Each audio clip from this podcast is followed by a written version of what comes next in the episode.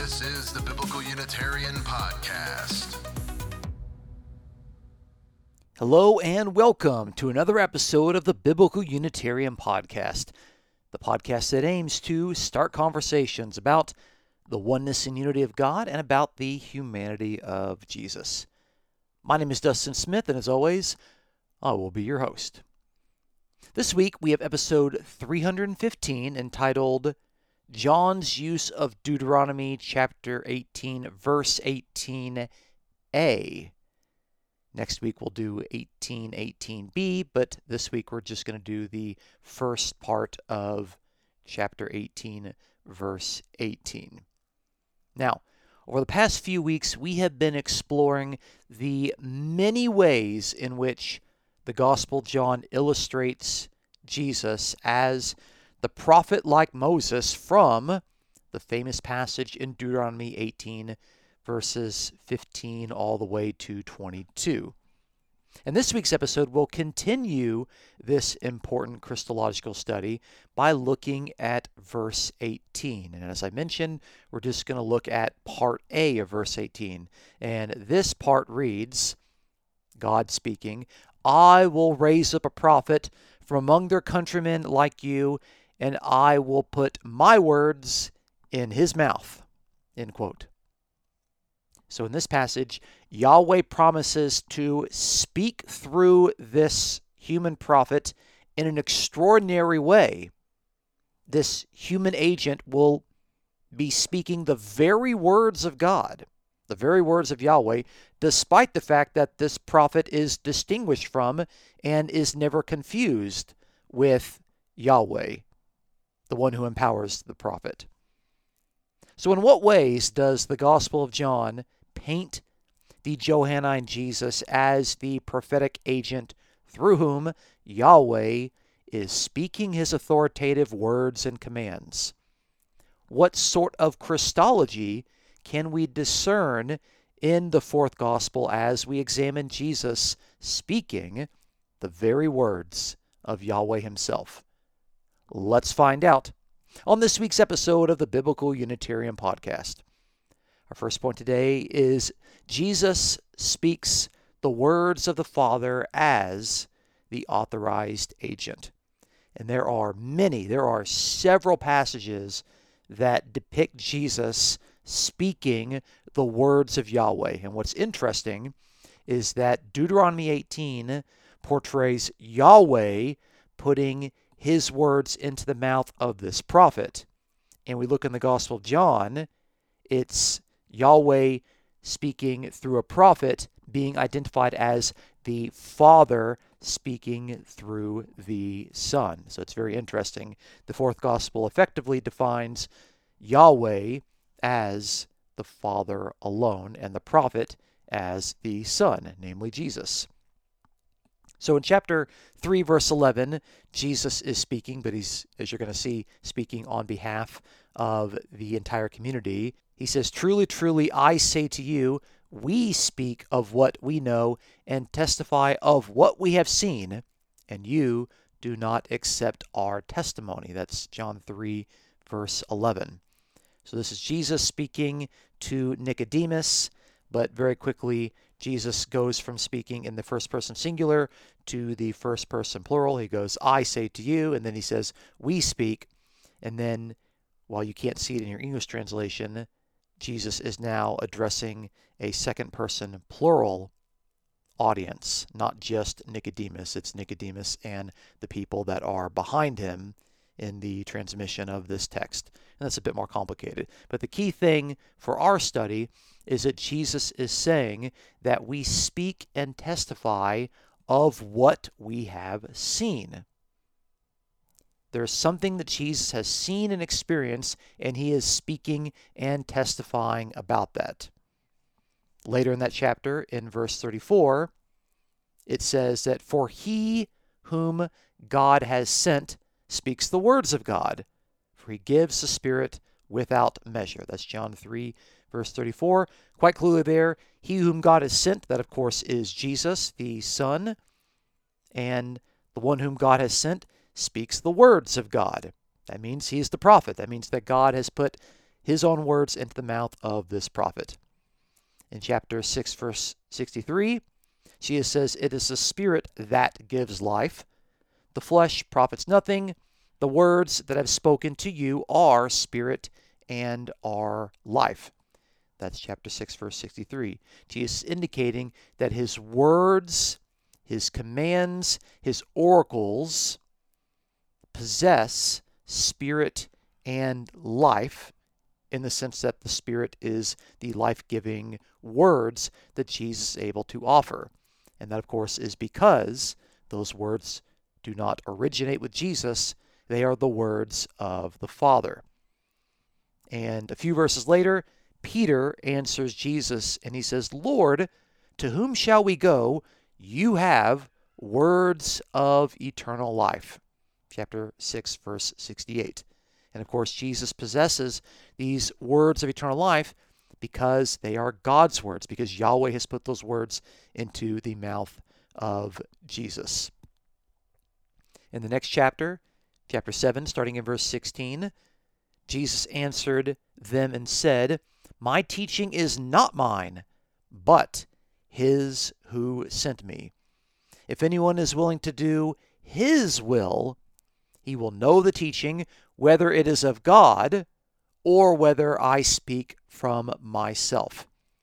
He who speaks from himself seeks his own glory, but he who is seeking the glory of the one who sent him, he is true, and there is no unrighteousness in him. That is John chapter 7 verses 16 through 18. And Jesus quite clearly indicates that there is a distinction between himself and God.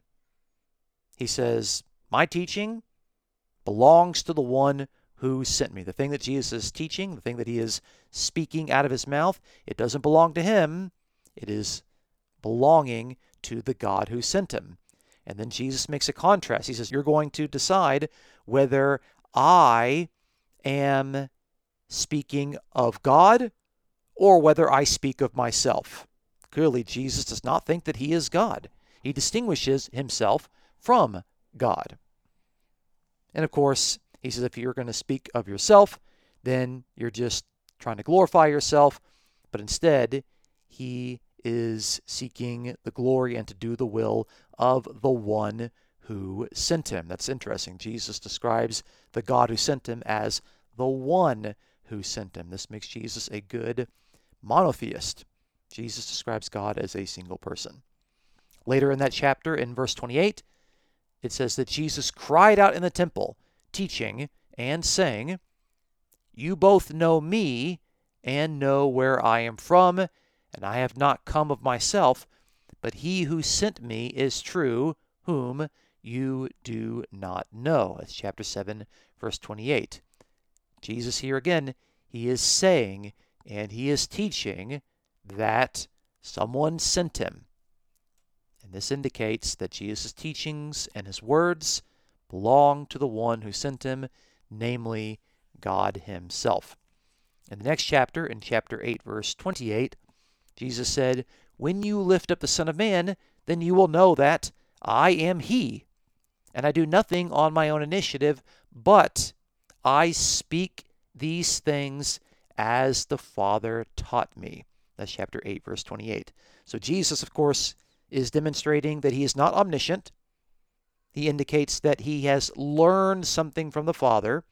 And as the Father has taught Jesus, Jesus now speaks those things, not of his own initiative, but he's doing it out of obedience to the Father. And Jesus does this because he is that prophet in whom God has placed his own words.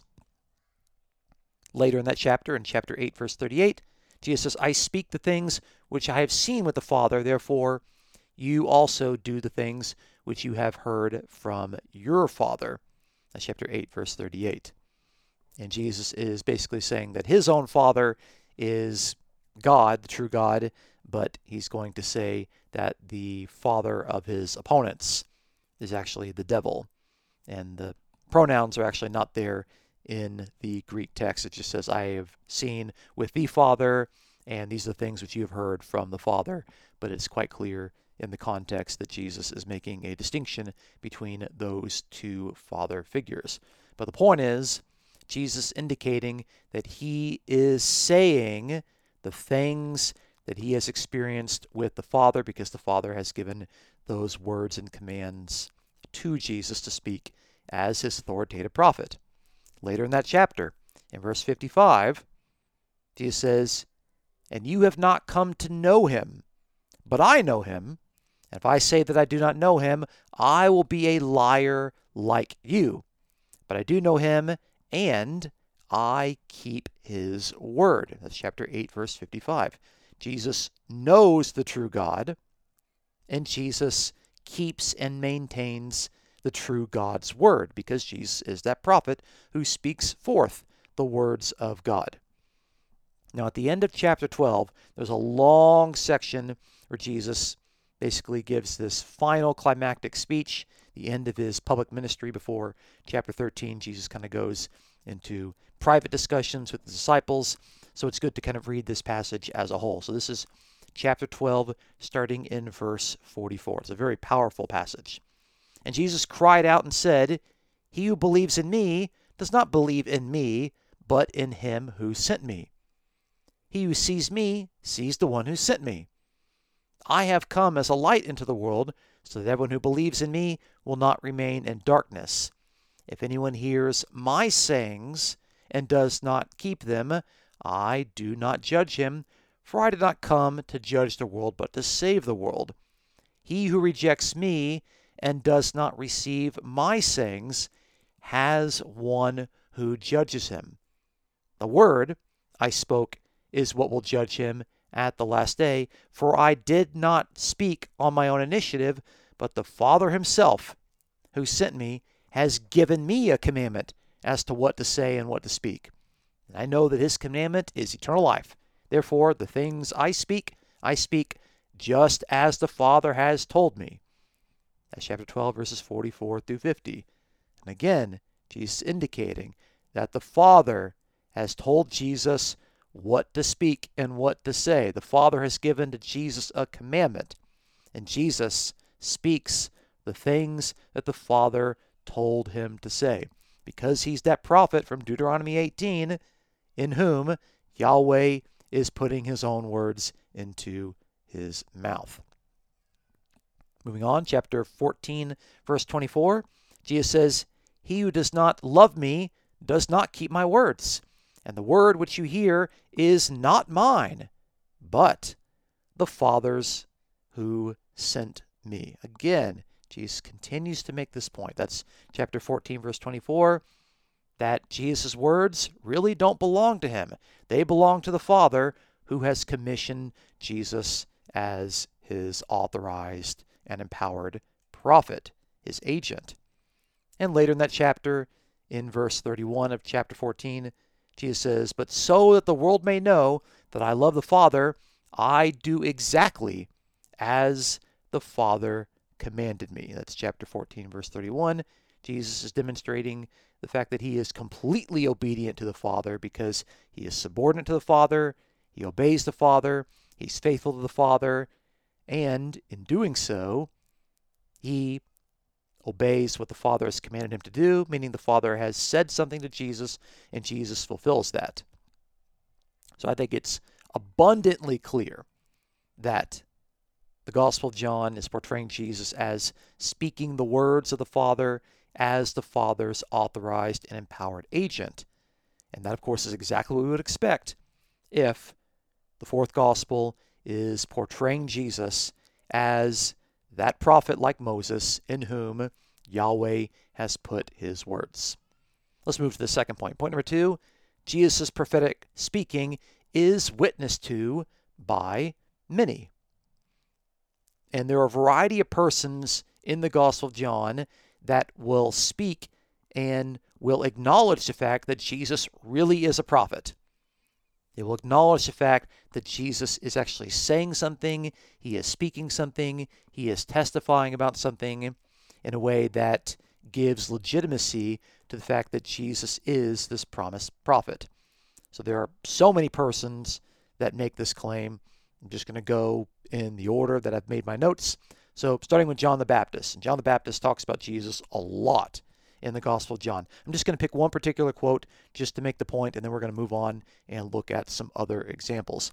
So, in chapter 1, verse 32, it says, John testified, saying, I have seen the Spirit descending as a dove out of heaven, and it remained on him. I did not recognize him, but he who sent me to baptize in water said to me, He upon whom you see the Spirit descending and remaining upon him, this is the one who baptizes in Holy Spirit. I myself have seen and have testified that this is the Son of God. That's John chapter 1, verses 32 through 34. So John the Baptist is effectively saying, Look, I have found the Son of God. The Son of God is the one on whom the Spirit has descended. And of course, this means that Jesus is the one who's going to baptize in the Holy Spirit. And that, of course, means that God has given and empowered Jesus with the Spirit, and now Jesus is able to pour out and to give the Spirit to others. And that, of course, is what happens at the end of the Gospel of John in chapter 20 when Jesus pours out the Spirit. Jesus himself acknowledges that he functions as a witness. So in chapter 3, verse 32, it says, What he has seen and heard, this is in reference to Jesus. So, what Jesus has seen and heard, of that he testifies, and no one receives his testimony. He who has received his testimony has set his seal to this, that God is true. Chapter 3, verses 32 through 33. So notice Jesus is testifying about something because he has heard it. Well, from whom has Jesus heard it? Well, clearly, he has heard it from God, the true God. So that's very important. So we can see that Jesus is able to testify in a way that gives legitimacy to his ministry. In chapter 10, verse 25, Jesus indicates that his own deeds prove the fact that he is the prophet in whom God is putting his words. So it says, Jesus answered them, I told you, and you do not believe. The works that I do in my Father's name, these testify of me. That's chapter 10, verse 25. So Jesus says that I'm doing these works, these deeds, but I'm doing them in my Father's name. And so those works that he does, because the Father is empowering Jesus as the prophet to perform them, they testify concerning Jesus and give legitimacy to his ministry. Who else do we have? We've got the Samaritan woman in chapter 4, verse 39. And it says, From that city, many of the Samaritans believed in him because of the word of the woman who testified. Quote, He told me all the things that I have done. End quote. That's John chapter 4, verse 39. So the Samaritan woman acknowledges the fact that Jesus is not simply the Messiah, but that he has told me all the things that I have done. It's something about Jesus' words, his speaking, his commands, the fact that Jesus functions as the messianic revealer of all things. And he does that because God has put his words into the mouth of Jesus. Who else do we have? We have those people who witnessed the resurrection of Lazarus. So in chapter 12, verse 17, it says, So the people who were with him when he called Lazarus out of the tomb and raised him from the dead continued to testify about him. Chapter 12, verse 17. The people that witnessed this miraculous resurrection were testifying about Jesus. Who else do we have? Well, clearly the followers of Jesus, the disciples. In chapter 15, verse 27, Jesus says, You will testify also because you have been with me from the beginning. Chapter 15, verse 27. So that phrase, from the beginning, indicates the beginning of Jesus' ministry, from the beginning of their Christian experience. and they are going to testify and give legitimacy to Jesus as the Messiah, as the Son of God. And the most important person that can give legitimacy to the Son of God is God Himself, the Father. In chapter 8, verse 18, Jesus says, I am He who testifies about myself, and the Father who sent me testifies about me. Chapter 8, verse 18. So, of course, the Father who has sent Jesus, who has commissioned Jesus, who has authorized Jesus as the Father's own prophet, is giving testimony about Jesus, legitimizing his own ministry. So we have several people that witness to Jesus, particularly in his role as this empowered and authorized prophet in whom the Father has put his own words. This moves us to our third and final point. Point number three those who receive the agent receive the God who commissioned him. And so there's this very clear understanding in the Gospel of John. And it's really, really important for its Christology. In order to accept God, the true God, the Father, and to believe in him, you absolutely must believe in the Son whom God has commissioned. You can't just believe in God, you can't just believe in Jesus, you have to believe in both of them and understand that Jesus has been sent by God and God is the one who has sent Jesus. In chapter 1, verse 12, it says, As many as received him, to them he gave the right to become children of God, even to those who believe in his name. Chapter 1, verse 12. There's this interesting connection between chapter 1, verse 12 and the purpose statement in chapter 20, verse 31. So, chapter 1, verse 12 says that people need to be believing in his name. In chapter 20, verse 31 says that the readers should believe that Jesus is the Christ, the Son of God, and that by believing they will have life. Guess where? In his name. So, this phrase of believing in his name kind of functions as an inclusio. It kind of bookends the beginning and the end of the Gospel of John. But here, it's those who receive Jesus are given the right, the privilege, and the authority not to become children of Jesus, they become children of God.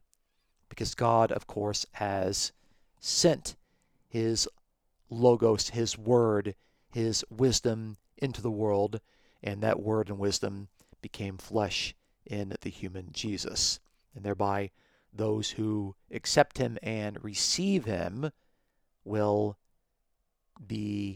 become the children of God.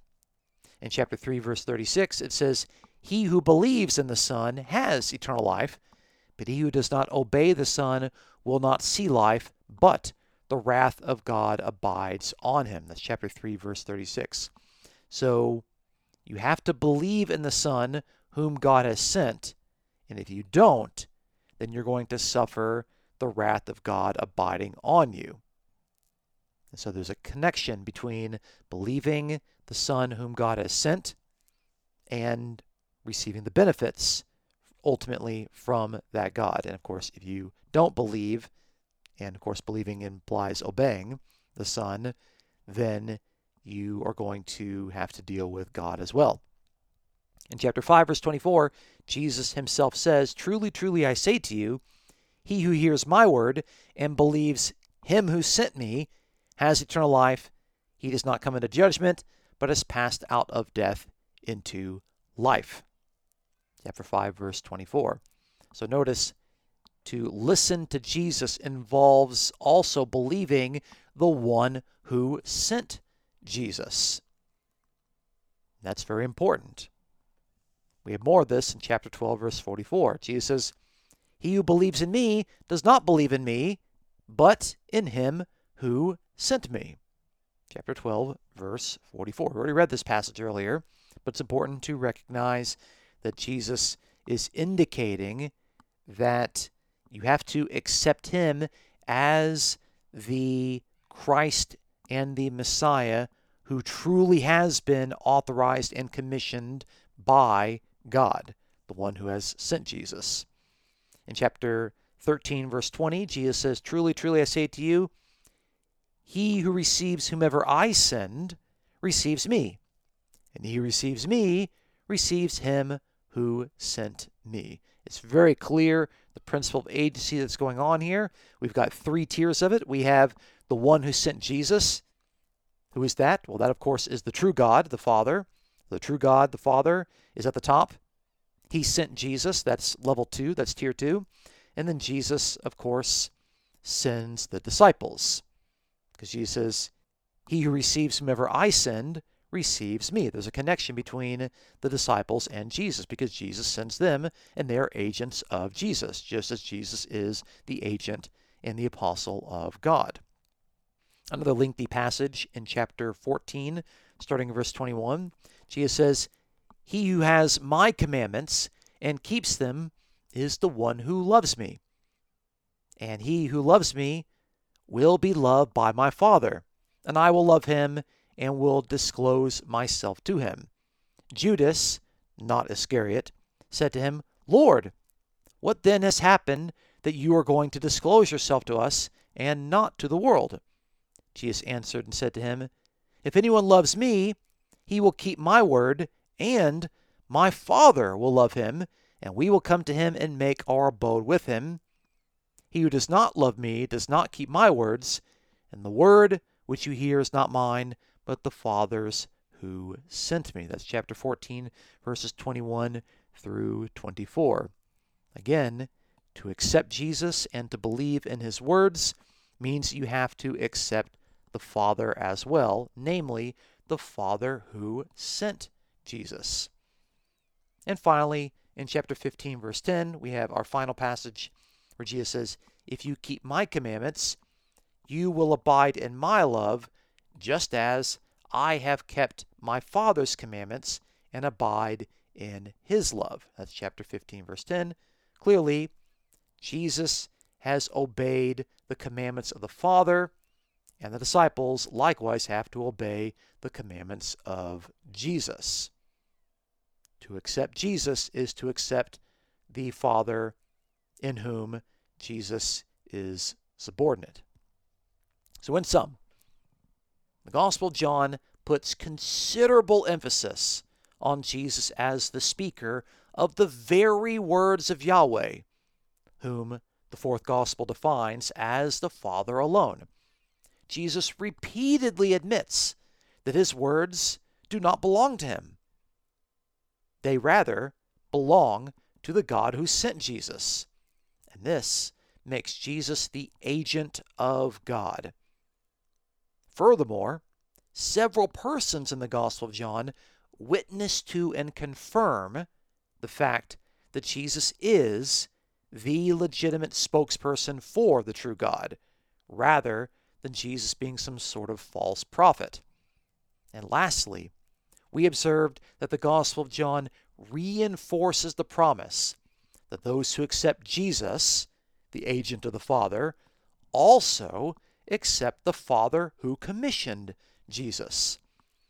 The resulting Christological portrayal depicts Jesus as the highly empowered and highly authorized human prophet of the only true God, the Father.